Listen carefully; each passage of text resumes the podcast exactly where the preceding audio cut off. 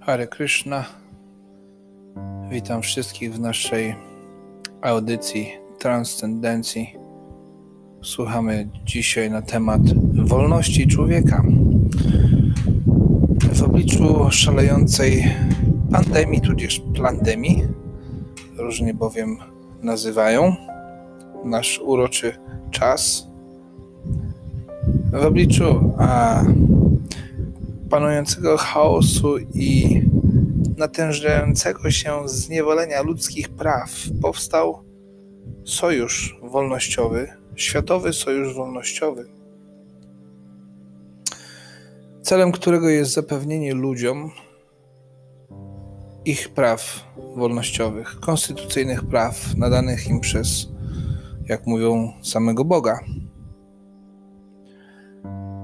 Wspaniała idea, Wszyscy chcemy być jak najbardziej wolni i nie chcemy, aby ktoś nam tę wolność odbierał.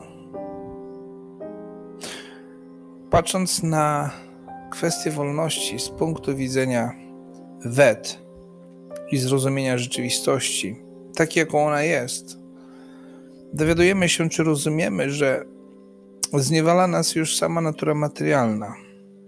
Ona zniewala nas do pewnego stopnia i zgodnie z tym, co sami robimy w swoim życiu, jako ludzkość, jako ludzie, sprowadzamy na siebie większą lub mniejszą niewolę.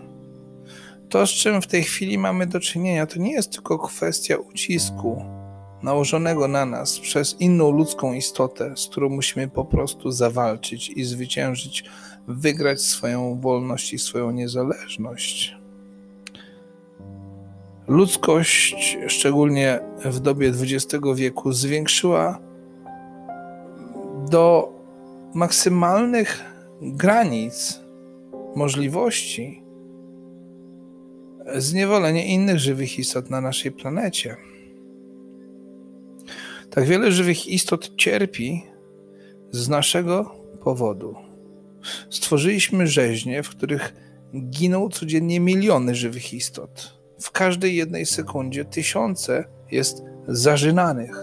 W tym momencie, kiedy nagrywamy nasz podcast tutaj, w tym właśnie teraz momencie, podrżniętych zostało ileś set gardeł żywych istot, które również doświadczają bólu i cierpienia płynącego ze zniewolenia nałożonego nań przez człowieka.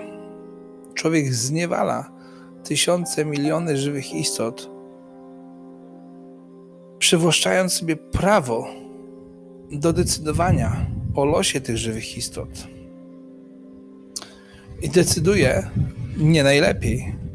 Zazwyczaj kończy się wszystko fatalnie śmiercią tych żywych istot, która to śmierć ląduje na naszym talerzu dla zadowolenia naszych kubków smakowych. Taka sytuacja woła o pomstę do nieba i ta pomsta przychodzi w formie takiej, z jaką mamy teraz do czynienia. To może być wojna absolutna, wojna militarna, to może być wojna koronawirusodalna lub jakakolwiek inna. Plandemia, pandemia, cokolwiek to jest, to co nas zniewala, to są nasze czyny, które wracają do nas. To jest nasza a, karma, Karma to znaczy działanie i wytwarzanie reakcji naszego działania. Owoc karmy to jest to, co do nas wraca. Owoc naszego własnego działania. Karma fal w sanskrycie. To, co wraca, to nas zabija, to nas zniewala, ale to jest wynik naszego własnego działania w tym świecie.